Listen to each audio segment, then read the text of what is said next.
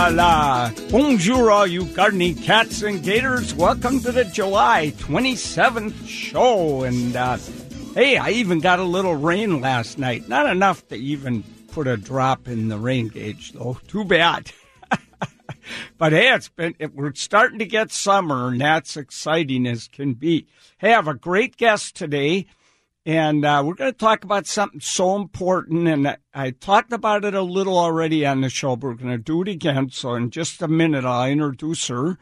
Uh, right now, I want to make a few announcements. And uh, I want to say hi to everyone I saw at the Fergus Garrett talk over at the Bellevue Botanical Garden. Holy cats, was that a great talk! So, he is the head gardener at uh, Great Dixter, a really, really famous uh, garden uh, over in uh, England, in Sussex, England. So, and I've been there a few times. I love that garden. And uh, but what he said that was so interesting is that you know they stopped spraying there about eight years ago, and you know we stopped spraying at Seattle U a long, long, long time ago when I very first started directing the grounds care there and uh, what they found, they've had they had an audit done of insects and birds and all the things that visit the garden, and the numbers of insects that a beautiful garden can attract, and the number of birds is out of this world.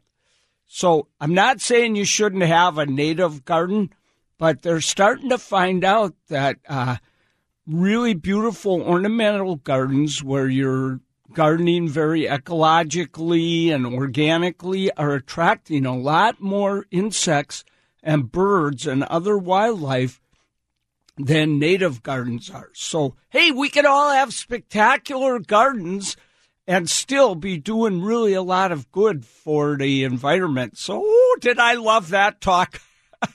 Because we had a most unbelievable uh, life of insects and birds at Seattle U, and they still do because they still garden without using sprays there, which I think is just so great. So anyway, I just wanted to, and I talked to so many people, so it was wonderful seeing everyone, including Fergus, of course.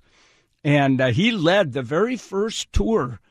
Uh, the first time I ever went to England with a group of people, uh, he led us through the garden, and boy, did he do a great job. So, hey, also, I want to say hi to everyone I saw at the big uh, send off for John Wott. So, Dr. John Wott was a director for the Arboretum. He was a professor at UW. He helped develop uh, the Center for Urban Horticulture, and he just recently won the American Horticultural Society's top award. I mean, this guy is just amazing, and uh, but he's moving back to Indiana, so uh, they had a really big goodbye party for him, and uh, I was one of the lucky people that get to talk, so I got to skewer him a little. That was a lot of fun because.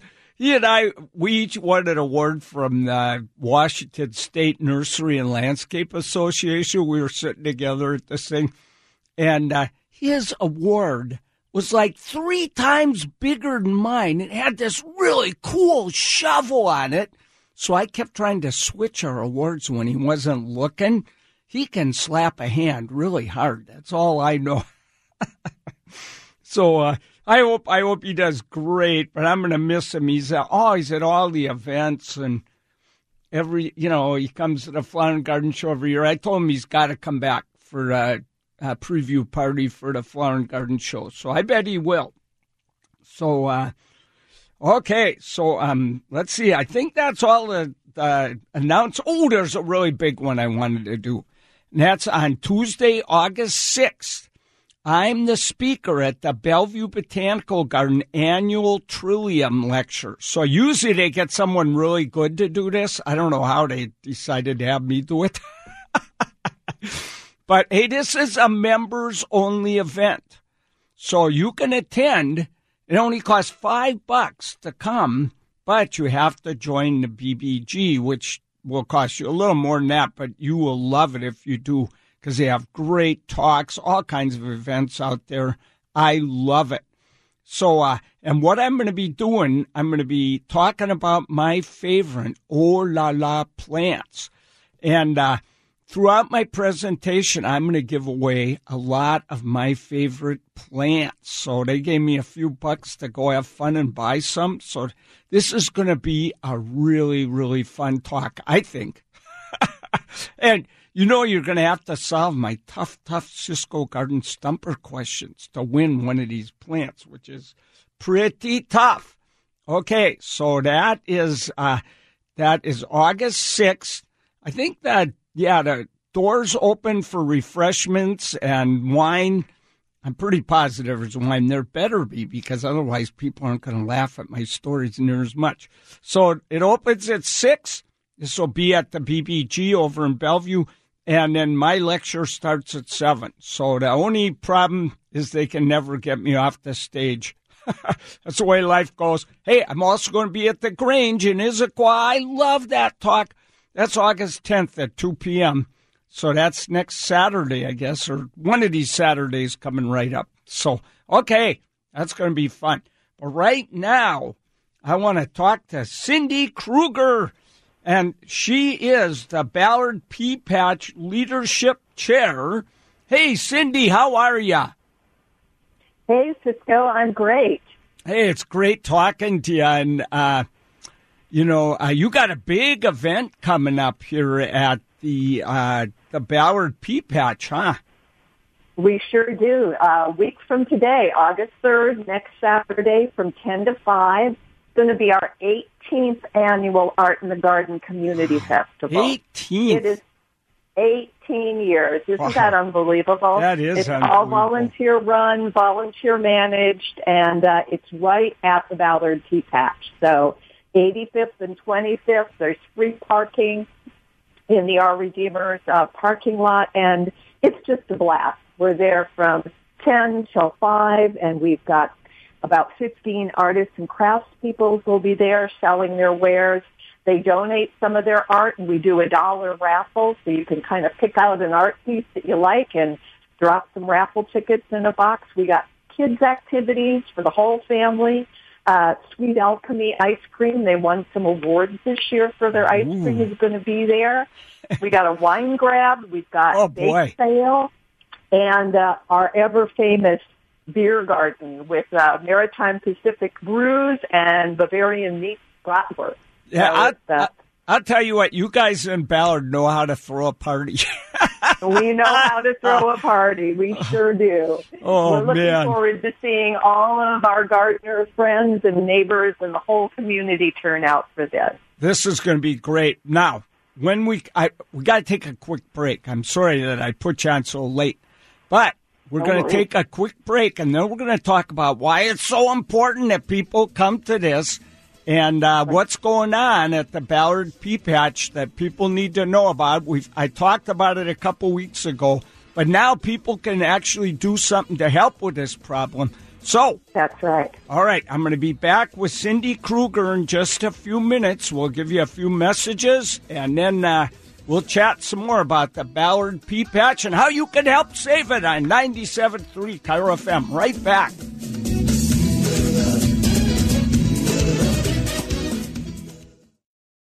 This is Gardening with Ciscoe on the all new KIRO Radio Weekends, brought to you by PacificTopsoil.com and Molbak's in Woodinville. Ooh la la! Here's Ciscoe. So, hey, let's talk to Cindy Krueger some more about the Ballard Pea Patch.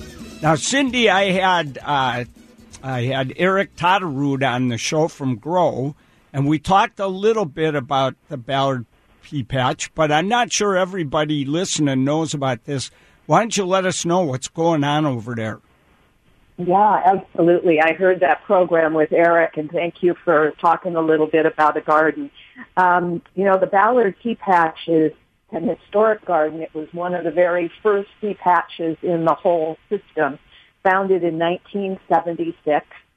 And we, uh, we host about 90 families who garden there, as well as the whole community that comes and, you know, walks the dog and takes pictures and brings the daycare through and the Cub Scouts and the Girl Scouts. And we've been hosted on that land, which belongs to our Redeemer's Lutheran Church since 1976.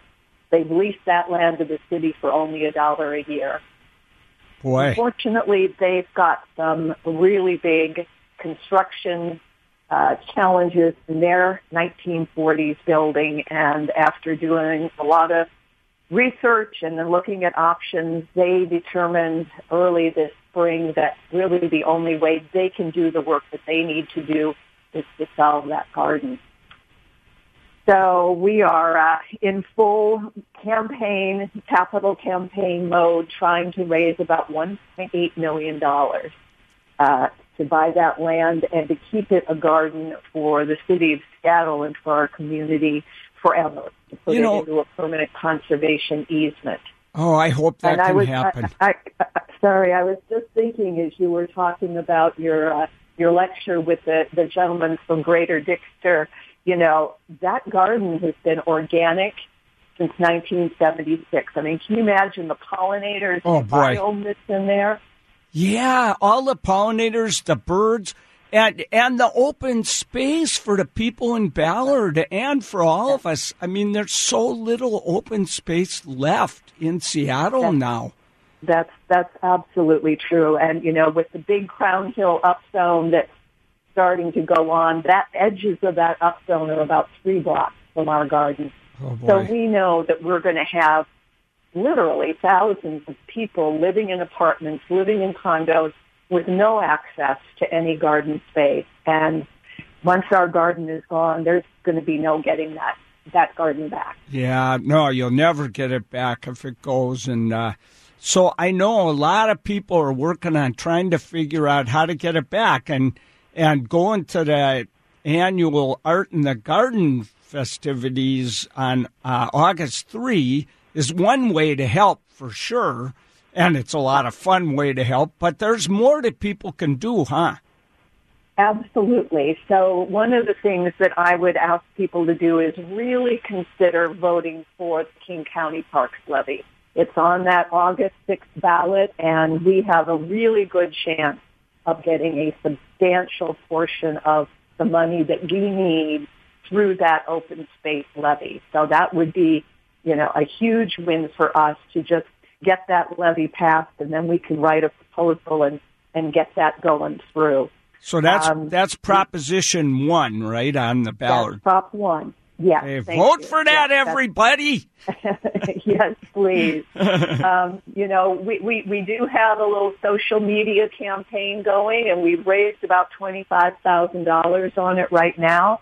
Anybody wants to donate, just go to ballardpeapatch.org, find that support button, and it'll take you right there.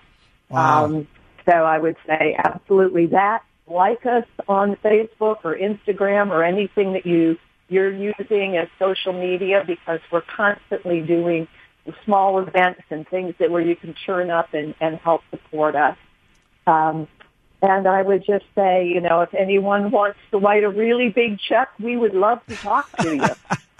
I'll bet. Well, Yeah. and think what a wonderful thing that would be to do to save that open space, that that gardening for all those people. And I I know exactly what you mean.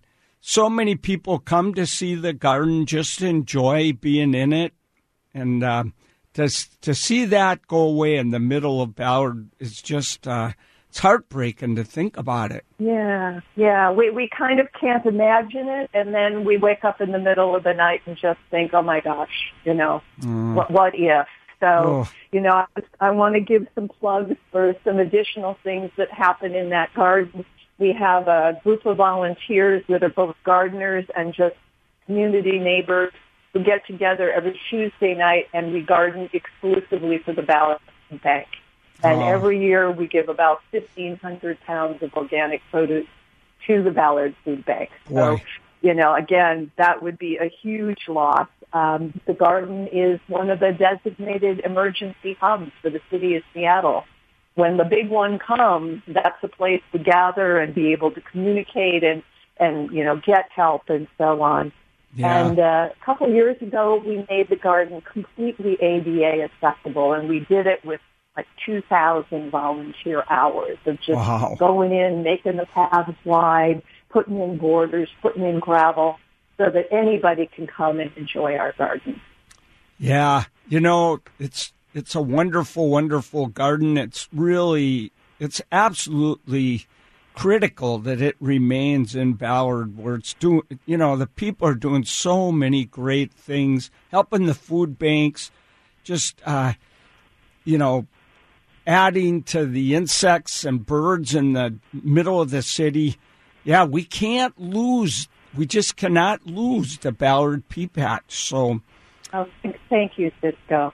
You know, something else that we learned as we started, you know, digging into how do we do this is we're not the only garden in the city of Seattle that has this issue. There's probably half a dozen other gardens that are on private land that are facing some kind of development potential in the next five years. So, you know, working with Grow, who you talked to a couple of weeks ago, we're also kind of taking our strategy a little bit bigger. Let's save Ballard first, but let's also like be a real thought incubator about how can we make sure that these smaller gardens, gardens in different parts of the city can also stay viable so that Seattle is the beautiful, livable city that we all love.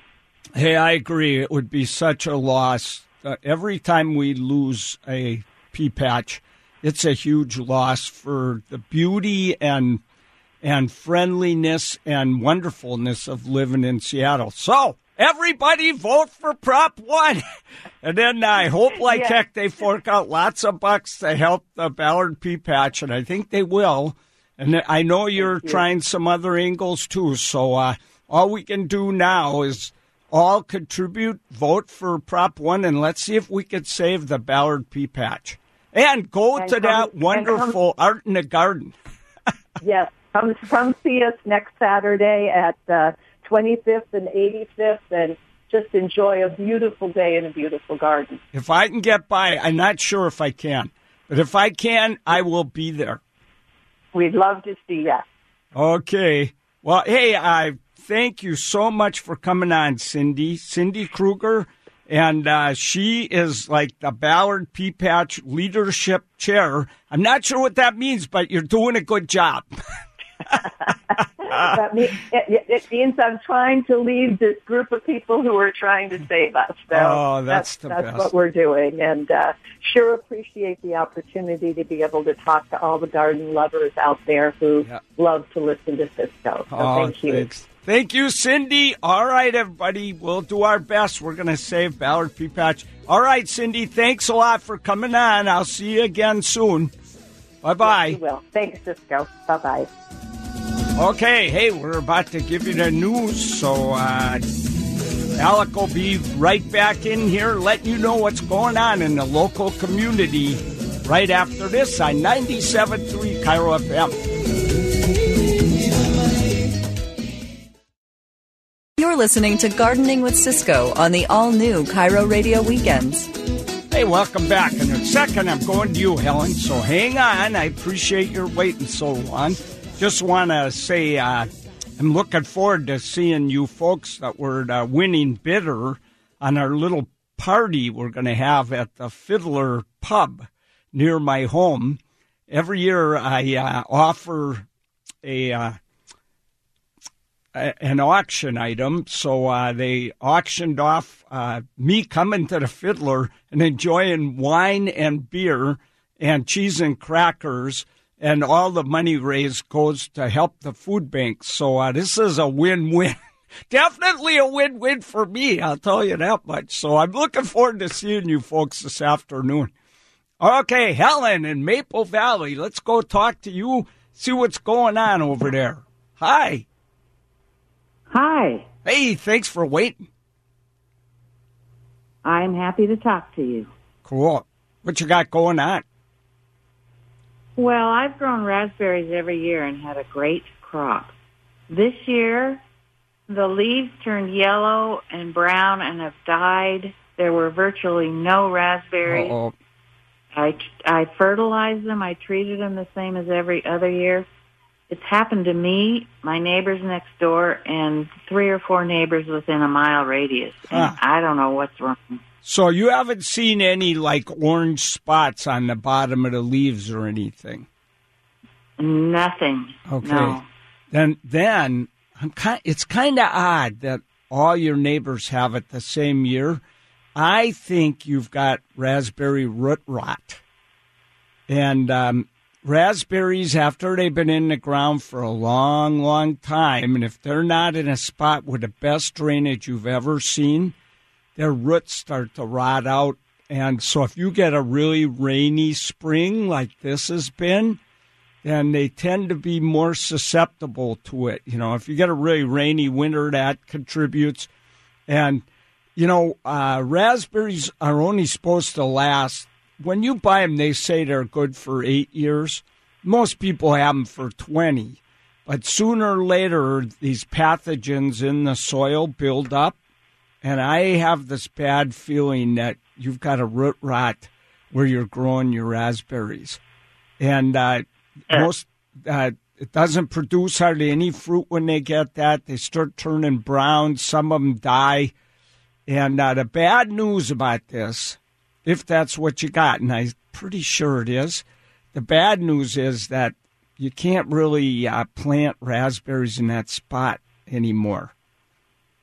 You're going to want to replace them with a new bunch of raspberries. Now, having said that, my next door neighbor across the fence came over one day and he goes, Hey, all my raspberries are dying. They're acting really weird. I went over just what you described. Leaves were turning yellow and brown.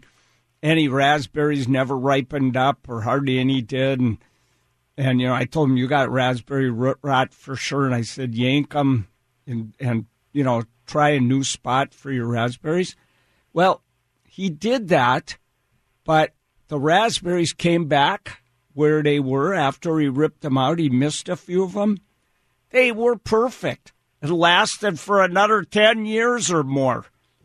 And uh, so the only thing I could think is that there were some raspberries in there that were resistant and they grew back and they they didn't have the root rot and he ended up getting his raspberries in the same spot but i can't guarantee that would happen for you you know Okay. so you might want to go to raintreenursery.com and check out all the different raspberries there are now and you might just consider you know uh, making a nice new patch a raised bed with really uh, well drained soil works really great for raspberries Okay. Yeah So take all these out and don't put them back in the same spot. That's what I do. And of and but you could grow other things there, and that shouldn't affect them because that's a totally different problem, s- specific just to raspberries. Okay. Yeah, you Well, don't sound you don't sound too happy there. I gotta it's say, one of it's- my favorite. Oh, I love raspberries, you know, and uh, we had a big patch for years, but Mary took it away and put in uh, it, beautiful flowers in that spot. But uh, Well, I thought you would say Brussels sprouts. what? Well, no, that's in our veggie garden, but we have to trade off every year. Who does the veggie garden? It's only sixteen by eight feet, and uh, I always take it over for nothing but Brussels sprouts. So we finally had to trade off every year, so she gets to plant something she likes. but hey, Brussels sprouts will grow great where you had those raspberries. There you go. Well, maybe I'll try that. All right, that would be great. Well, sorry Well, to give you such lousy news, but uh, Well, it's something that's not good, and I I just don't see how they are even going to stay alive. yeah, they're probably it. It would only get worse. You're much better off just Yeah. you know trying trying in a new spot, and then I you shouldn't have any problem. I think they'll grow great for many many years. Well, that's what I'm used to, so I guess it's uh, back to the drawing board. Yep, back to the drawing board and Brussels sprouts in the raspberry patch, and life will be good. I'm all in. All right, hey Helen, thanks so much for your call. Well, thanks for your help, Ciscoe. Appreciate it. Okay, bye bye.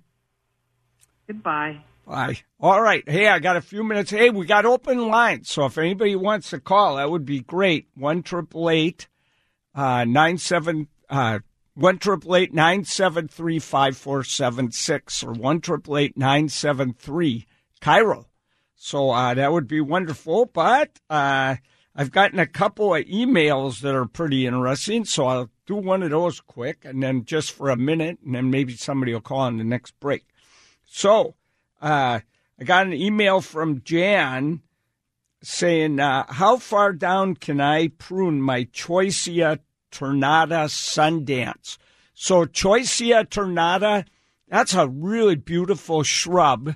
And Sundance is a bright yellow one. And they call them Mexican mock orange because the foliage, when you rub the foliage or when you prune, it smells. It has a citrus smell that is just magnificent, you know. I love it. And uh, the Sundance variety, Choisya Sundance, uh, does best in morning sun. It could take full sun, but not in a baking hot spot. And it just glows with this wonderful golden yellow glow that is so beautiful in your garden. And they have white flowers that are pretty too. So, pretty darn cool plant. How far can you cut it down? Well, uh, my wife had a really beautiful one in her border, and uh, she was asking me, she goes, How far down do you think I can cut this? It got really big, and it was just too tall for where it was covering everything up. And I said, I wouldn't do more than a third, no matter what. She cut the thing to like one foot from the ground, maybe even six inches from the ground. She did it in spring, though, right when new growth was starting. It would be too late to do this now, Jan, but next spring. So just wait. Next spring, I think you can honestly feel free to cut that thing down to six inches because Mary's came back spectacular. Now, this could kill it. I have to admit it. But if it does, don't blame me. Blame Mary because she's the one that I saw do it. It's all her fault. so I'm really hoping, but I'm 99% sure you can whack the livid tweedle out of that Choisya. Just make sure there's some leaves down there at the bottom. You know, don't cut the bare stems at the very bottom. That might not come back. And I, I'm willing to bet it'll come back, and because Mary's did. And so you can uh, call the show and uh, tell everybody what a genius I am if it works. And you could say how bad uh, Mary is for uh, leading you in the wrong direction if it doesn't. Okay. All right. Hey, listen, we got a couple of calls. We're going to take break. I'll get to as many as I can uh, after the break because that'll be the last section in the show. You're listening to the best radio show on the planet at 97.3 FM. This is Gardening with Ciscoe on the all new KIRO Radio Weekends. Okay, Shirley zipped right in with a call. Hi, Shirley, and thanks for calling. Hey, I, hey, Ciscoe. Hey, I- Shirley. Okay. Okay. Can you hear me? Yep. Go Okay. for it. Blue hydrangea, and it's absolutely beautiful. But I want lots of starts from it. What do I do? Oh, now that's- is the time, or now not? Not quite yet, but it's oh, really yeah, easy. right. It is so easy to do hydrangeas. I know. Here's what I would do. Now you could take some cuts. You could you could cut a few branches that don't have flowers and make them about oh you know at least eight inches long. Pull off the bottom leaves, stick them in water, and they'll and keep them in a shady spot in the kitchen or something, and they'll probably root. But an easier way that almost always works is in the fall, in September, cut off some nice sized uh, branches. So, you know, I'd say 12 inches long, something like that.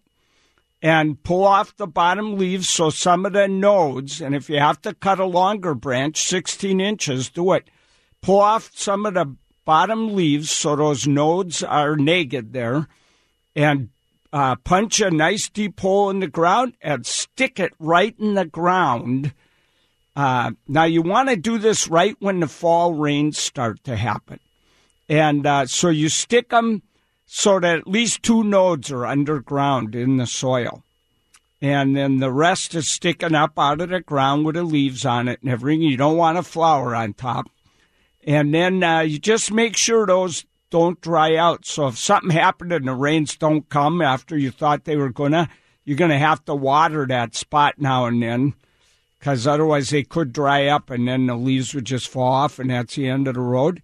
Almost always they root over the winter time.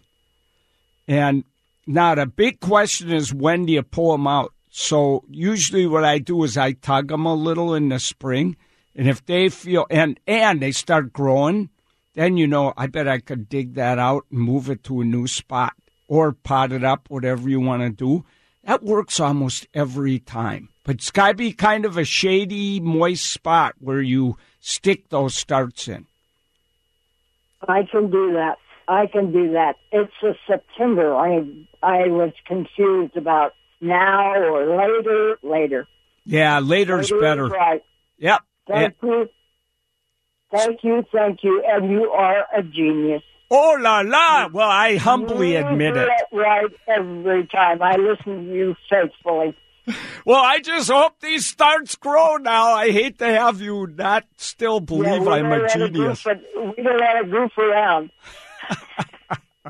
Shirley, Thank you're the you, best. Ron. You're the best. Thank you so Okay. much. Thanks for calling.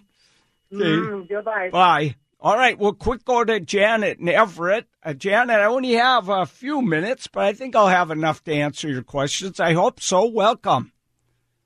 Oh, thank you so much. Okay, it seems like every time I call you, I'm I'm giving you my problem children. Okay, the first one, I have just two things. It'll be real quick. The first one is a cordalis. Are you familiar with the little shade plant called Oh, yeah. Corydalis is what I call it. But yeah, What do you call it? What do you call it? Corydalis. Oh, okay. With, Yeah, with the yeah. little blue flowers. Yeah, it's Okay, in the it's in grow the poppy family. Oh, it is. Yeah. Oh, okay. Why can't I grow it? I put it in the ground in the shade where it belongs, and I, I feed it and I water it, and it piddles out and dies. Huh. I it might be is it uh, is it pretty dry where you're planting it or could it be you have clay soil? Well, I want, you know, it's dry, but I water it. I I don't let it get dry. I You- water it. You don't have clay soil, do you? No, No. and I have a lot of compost in it too. Huh. What no, it should be it's easy to grow that. You might be trying to grow one of the more difficult varieties. Oh, There's one that could be. I can't remember what it's called, but it has dark leaves. I think it's called dark leaf. Corydalis Yeah, it does have dark dark- leaf. Try, Yeah. yeah, try Yeah. that one. That one is so easy to grow. It's unbelievable. Okay. Hey, and Okay, here's a trick. thing, Here's a trick about those. After they're done blooming, you should cut them down to one eighth inch from the ground. Fertilize them. Oh, really? Yeah, keep them watered. They get really bad powdery mildew if you leave the foliage, so it's much better to cut them down, let them grow back. Then the foliage looks Okay. beautiful. Okay. All right. Now, the other question is, why can't I grow basil? Huh? What are you f- growing them in full sun? Full sun. I have them in, in nice soil that I tenderly tend to, and it just. Mm. And When- I cut, you know, I trim them like they say, and mm-mm. When do you plant your basil? June first. I'm very Yeah, careful about so that. you're careful it's not too cold. You know, Mm-mm. there's got so if that soil's good, I can't figure out why a basil wouldn't grow for you in full sun. They're because they just hmm. thrive once you get that full sun going and warm temperatures. Is it in just don't good full like sun? Yeah, all day, sun all day. It's at my pea patch here in Everett, and and then we got sun all day. Well, y- you must not have any Italian in you. That's got to be what it is. Only Italians can grow good basil. Hey, hey, I'm half Italian. Oh la I'm la! my mama. It's Italian. Oh my gosh! What? Hey, that, this is terrible because an Italian has to be able to grow basil no matter what. Wouldn't you think? I, can would. cook. I can make good pesto. All right. I, what? How about trying it in a pot? Then we can see if there's something wrong with your soil. All right. Okay. Big Will do. pot. Big And- pot. Put Big a pot. put a bunch of them in there. And you know, you don't need to over fertilize. A little bit of organic fertilizer is good, but you don't want to overdo it with the fertilizer. Just keep Okay. them, uh, you know, make sure they don't dry out, especially in that pot like that. And then I think Yeah. everything will be perfect. Okay. All right, you got to let me know if that works. No. Hey, it's not too late to buy some and plant it now in a pot. Really? Oh, good. Yeah. I'll try it. Yeah, yeah, yeah. And make sure make sure you talk Italian to it. That's very important. I'll do my best. All right. I'll do my best. Hey. Gianna, Buonasera. good luck. Thanks for the call. Bye. Okay, bye bye. All right. Hey, I want to thank Andrew. You did a great job today. This show just flowed like the wind here, and uh, I appreciate all your calls. I so much appreciate your listening. Hey, get out there, take your puppy for a walk, and don't forget to eat your Brussels sprouts. We'll see everybody next week. Bye bye.